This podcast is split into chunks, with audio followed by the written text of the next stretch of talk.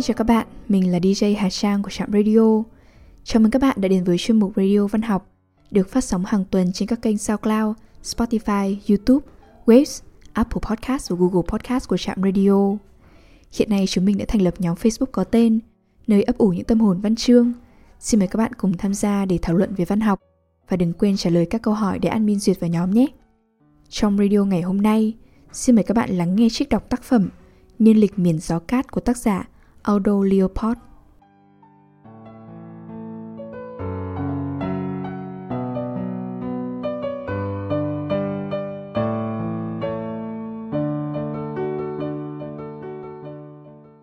Wisconsin, bản tráng ca miền đầm lầy. Một cơn gió buổi sớm gợn nhẹ trên đầm lầy. Nó chậm chậm cuộn một mảng xương ngang qua đầm lầy rộng lớn, di chuyển từ tốn đến độ gần như không nhận ra. Như bóng ma của một tảng băng trôi trắng toát, màn xương tiến về phía trước, cưỡi trên những hàng ngũ cây thông rụng lá hình chữ V và lướt qua những cánh đồng đầm lầy còn đẫm sương đêm. Một sự tĩnh mịch bao trùm từ chân trời này đến chân trời khác. Từ phía đằng xa nơi đường chân trời, tiếng những chiếc chuông nhỏ bé len keng nhẹ nhàng lan tỏa trong đất trời đang nghe ngóng. Rồi lại đến sự im lặng ngự trị. Giờ thì lại vang lên tiếng sủa văng vẳng của vài con chó săn, tiếp nối bằng những tràng sủa đáp lời của một bầy chó khác. Sau đó là đến những tiếng tù và đi săn rành giọt như từ trên trời đáp xuống mạn sương mù. Hết tiếng tù và cao đến thấp, rồi lại im lặng, và cuối cùng là một dàn hôn âm những tiếng giống inh tai, tiếng rung lách cách, tiếng kêu ộp ộp và tiếng kêu la tưởng chừng làm náo động đầm lầy. Nghe thì như gần bên tai, nhưng lại không biết phát ra từ đâu. Cuối cùng thì một tia nắng mỏng cũng soi sáng một phi đoàn cầm điệu đang tiến tới. Chúng lướt trên làn sương bằng đôi cánh bất động, lượn một vòng cuối trên bầu trời, trước khi xoay vòng lạnh lót xa xuống bãi kiếm ăn. Một ngày mới lại bắt đầu trên đầm lầy của những con xếu. Khái niệm thời gian nơi đây dường như đông đặc trong từng lớp nặng nề. Từ kỳ băng hà đến nay, cứ độ xuân về, đầm lầy lại bừng tỉnh trong tiếng kêu chói tai của đàn xếu. Trên nền một hồ nước cổ xưa, lớp than bùn cứ thế bồi tích viết nên lịch sử khu đầm lầy. Còn những con xếu thì vẫn đứng trên chính những trang sử sũng nước ấy như tự ngàn xưa.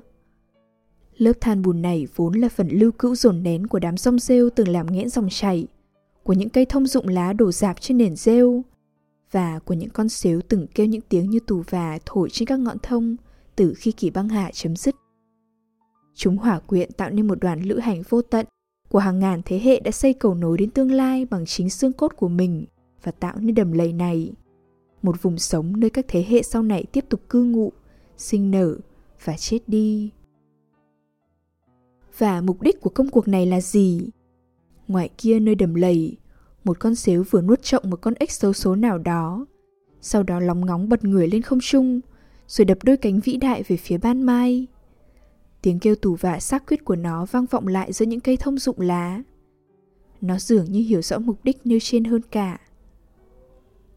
Cũng như với nghệ thuật, khả năng cảm thụ thiên nhiên của chúng ta bắt đầu với cái đẹp. Từ cái đẹp hiển nhiên, khả năng ấy bắt đầu trải giải ra thành từng giai đoạn nối đuôi nhau đến tận những giá trị thẩm mỹ mà ngôn từ chưa nắm bắt được. Những nét đẹp của loài xếu, theo ý tôi, có lẽ nằm ở tầng cao hơn này, vượt lên khỏi tầm với của ngôn ngữ. Tuy nhiên, ta có thể nhận định rằng sự trân trọng của chúng ta với loài xếu cũng lớn dần theo quá trình lần dở từng trang sử của đất trời tự nhiên. Dòng dõi của chúng, theo như bây giờ ta đã biết, có gốc gác từ thế thủy tân xa xôi. Những thành viên khác cùng chi họ cầm điệu với chúng từ lâu đã bị chôn vùi dưới lòng đất. Khi lắng nghe tiếng kêu của chúng, ta đang không chỉ nghe tiếng một con chim tầm thường, ta đang nghe tiếng kèn trumpet trong dàn hợp sướng của tiến hóa. Con xếu là biểu tượng cho quá khứ dữ dội của chúng ta, của những cơn sóng thời gian hàng thế kỷ vẫn ẩm ảo lan tỏa và khuấy động những mối dây quan hệ đời thường giữa chim chóc và con người. Và chúng cứ thế sống, sự tồn tại của chúng, những con xếu, không bị bó buộc vào hiện tại, mà kéo dài nới rộng ra theo biên độ của thời gian tiến hóa. Cuộc hành hương về đầm lầy mỗi năm của chúng là tiếng tích tóc của chiếc đồng hồ địa chất. Chúng ban cho nơi trốn quê hương của chúng một phong vị kỳ thú. Giữa những tản mẩn vụn vặt thường ngày Một đầm xếu toát lên nét quý phái được chứng thực qua cái nhìn khảo cổ học và tạo hình qua cuộc chạy đua từ trong lịch sử xa xôi. Một vẻ huy hoàng chỉ có thể bị bác bỏ bởi tiếng súng nổ. Có lẽ vẻ u sầu bao trùm lên một số đầm lầy đến từ việc những con xếu không còn về ngụ ở đó nữa. Giờ đây chúng đứng lặng thinh, chìm lấp dưới sóng nước lịch sử. Phẩm chất đẹp này của loài xếu dường như đã được những người thợ săn và nhà cầm điều học ở mọi lứa tuổi cảm nhận. Hoàng đế La Mã Frederick đã từng thả những con chim ưng đi săn của mình đuổi theo loài xếu. Những con diều hâu của khốt tất liệt cũng đã từng tung cánh truy sát những bóng xếu trên nền trời. Marco Polo kể với chúng ta, Ngài ấy tận hưởng niềm sung sướng tột đỉnh từ việc đi săn với chim ưng và diều hâu. Ở Chagano, vị đại hãn có một cung điện bao quanh là một cánh đồng rộng lớn nơi có rất nhiều xếu. Ngài ấy ra lệnh cho kê cùng các thứ ngũ cốc khác phải được gieo trồng sao cho bảy xếu sẽ muốn ăn chúng. Nhà điều học Begbert trong một lần trông thấy một đàn xếu trên đồng cỏ Thụy Điển mênh mông, đã quyết định chọn chúng là mục tiêu theo đuổi cả đời mình. Ông theo dấu chúng đến châu Phi và khám phá ra nơi trú đông của chúng ở bên sông Nin Trắng. Ông nói về lần đầu tiên gặp gỡ một đàn xếu. Đó là một khung cảnh còn tuyệt vời hơn cả cảnh bầy chim sóc khổng lồ bay lượn trong chuyện cổ nghìn lẻ một đêm. Khi sông băng trôi xuống từ phương Bắc, nghiền nát những quả đồi và nạo vét các thung lũng, một vài tảng băng mê phiêu lưu đã băng qua khu đồi Barabu và trượt xuống hẻm núi nơi hạ nguồn sông Wisconsin. Lượng nước chảy ra từ tảng băng sau đó đã hình thành một hồ nước với chiều dài bằng nửa tiểu bang, tiếp giáp với những vách đá băng tuyết bao phủ về phía đông, phải được tiếp nước từ những dòng suối chảy xuống từ đỉnh núi băng tan. Đường viền của bờ hồ vẫn còn nhìn thấy được cho đến ngày nay, trong khi đáy hồ cũng chính là đáy của đầm lầy rộng lớn này. Mực nước hồ tiếp tục dâng qua từng thế kỷ, và sau cùng thì tràn qua bờ đông về phía dạng núi Barabu. Tại đó, nó đào một đường kênh mới cho con sông và tự động thoát hết nước đi. Và những con xíu xuất hiện cho những vùng đầm phá còn lại, kêu vang những tiếng tù và báo hiệu rằng mùa đông chiến bại đã thoái lui, đồng thời triệu hồi đàn đàn lũ lũ các giống loài để bắt đầu công cuộc dựng xây đời sống trốn đầm lầy. Những đám rong rêu trôi nổi bắt đầu lấp đầy và bóp nghẽ những vùng nước nông. Những cây cỏ lách, cây thạch nam đầm lầy, cây thông lá rụng và cây vân sam lần lượt lấn sân vào vùng đầm lầy, dùng rễ tạo ra những ống mỏ neo, hút sạch nước và biến đầm phá trước kia thành vũng bùn lầy. Tuy vũng đầm phá đã biến mất, nhưng đàn xếu thì vẫn còn neo lại đó.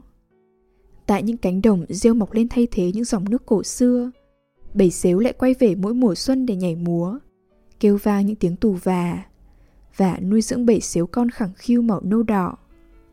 Chúng không được gọi là chicks, chim con, mà được gọi là calls, ngựa non. Và chính tôi cũng không lý giải được tại sao. Nhưng vào một buổi sáng tháng 6 ngậm sương, nếu bạn ngắm nhìn chúng nhảy nhót nô đùa quanh vó chân những con ngựa cái trên cánh đồng của tổ tiên chúng, thì bạn sẽ hiểu tại sao. Vào một năm nào đó cách đây khá lâu, một tay bẫy thú người Pháp đã đội ra hưu và chèo cano vào một trong những nhánh sông đẩy sông siêu đan sen tạo nên khu đầm lầy rộng lớn. Bầy xếu đã lớn tiếng bỉ bai chê cười cố gắng để xâm nhập vào thành trì lầy lội mà vững chắc của chúng. Một hai thế kỷ sau, những người Anh đến trong những cỗ xe kéo mui kín. Họ chặt cây gỗ mọc trên những vùng băng tích kế bên khu đầm lầy và bắt đầu trồng ngô và lúa kiểu mạch. Tuy nhiên, khác với vị đại hãn ở Chagano, họ không có ý định cho bầy xếu ăn. Tuy nhiên, những con xếu thì chẳng bao giờ bận tâm về ý định của các sông băng, các vị hoàng đế hay những người đi khai khẩn đất hoang. Chúng cứ thế ăn những hạt ngũ cốc, và khi một người nông dân cáu bẩn nào đó không chịu thừa nhận quyền hưởng hoa lợi của chúng, thì chúng lại cất lên những hồi kèn cảnh báo, rồi đập cánh bay qua đầm lầy để tiến đến một trang trại khác. Thời đó còn chưa có cỏ linh lăng, và những trang trại bên đồi này sản xuất ra rất ít cỏ khô, đặc biệt là vào những năm giáo trời.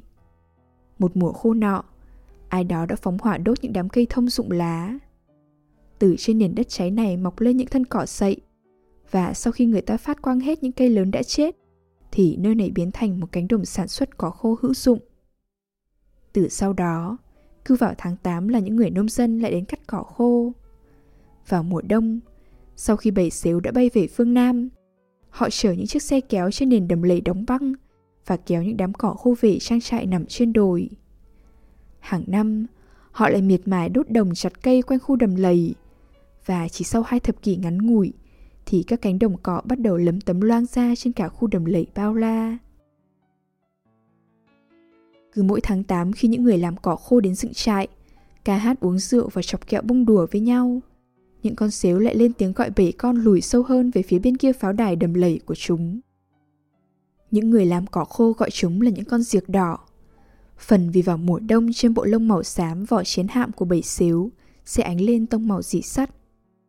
Sau khi các đám cỏ đã được chất thành đống và đầm lầy một lần nữa lại thuộc quyền sở hữu của chúng, bầy xếu quay trở lại và cất tiếng gọi những đàn chim di cư từ Canada.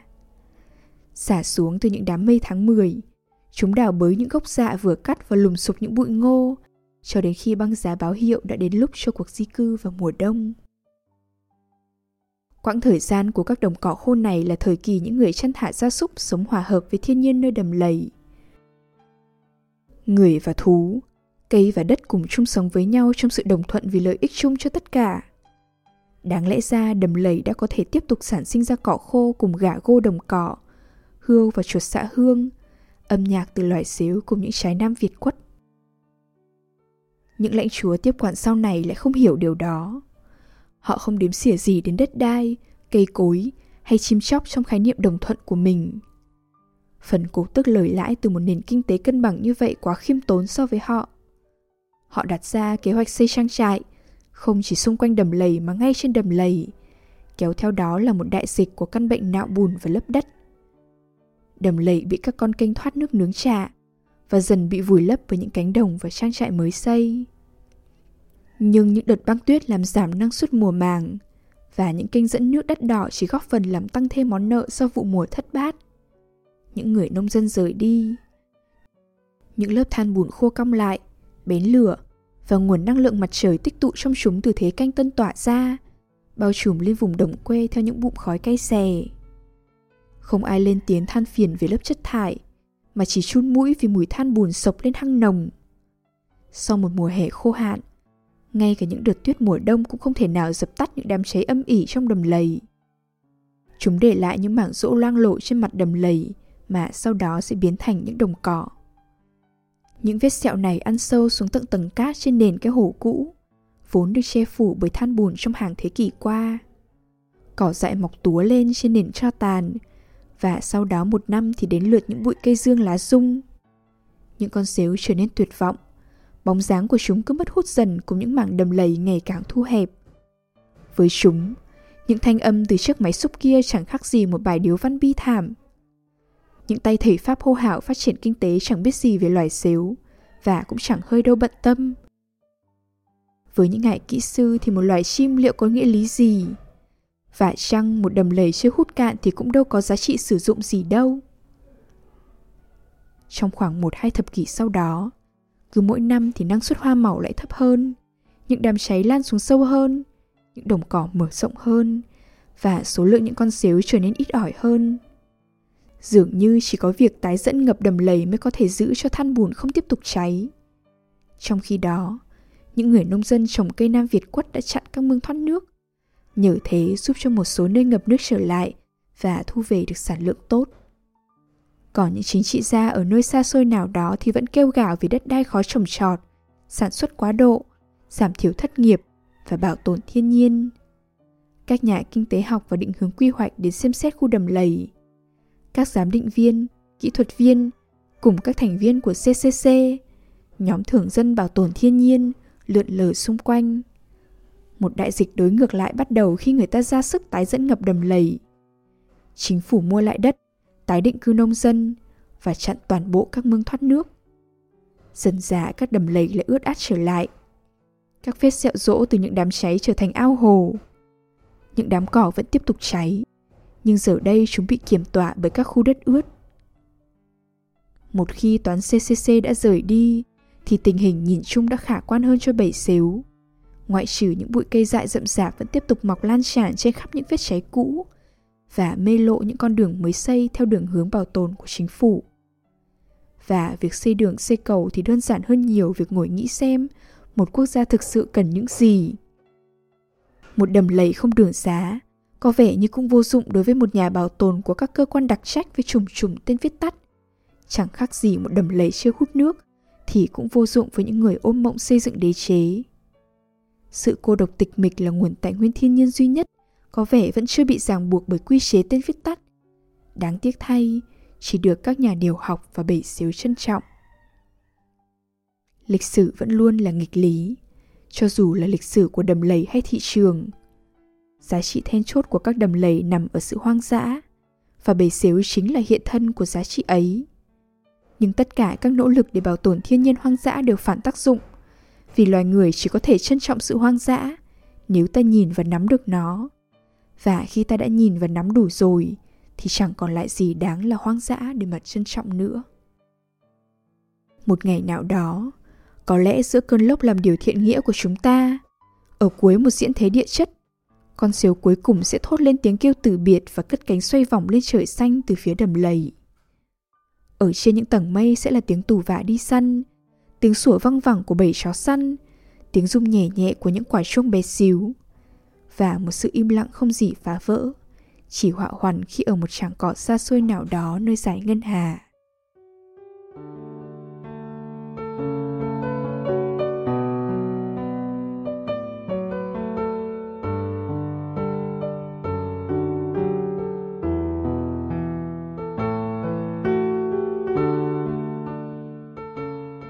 Đêm đã khuya, thời lượng của chương trình đến đây là kết thúc. Xin chân thành cảm ơn các bạn thính giả đã chú ý lắng nghe. Chúc các bạn một đêm ngon giấc.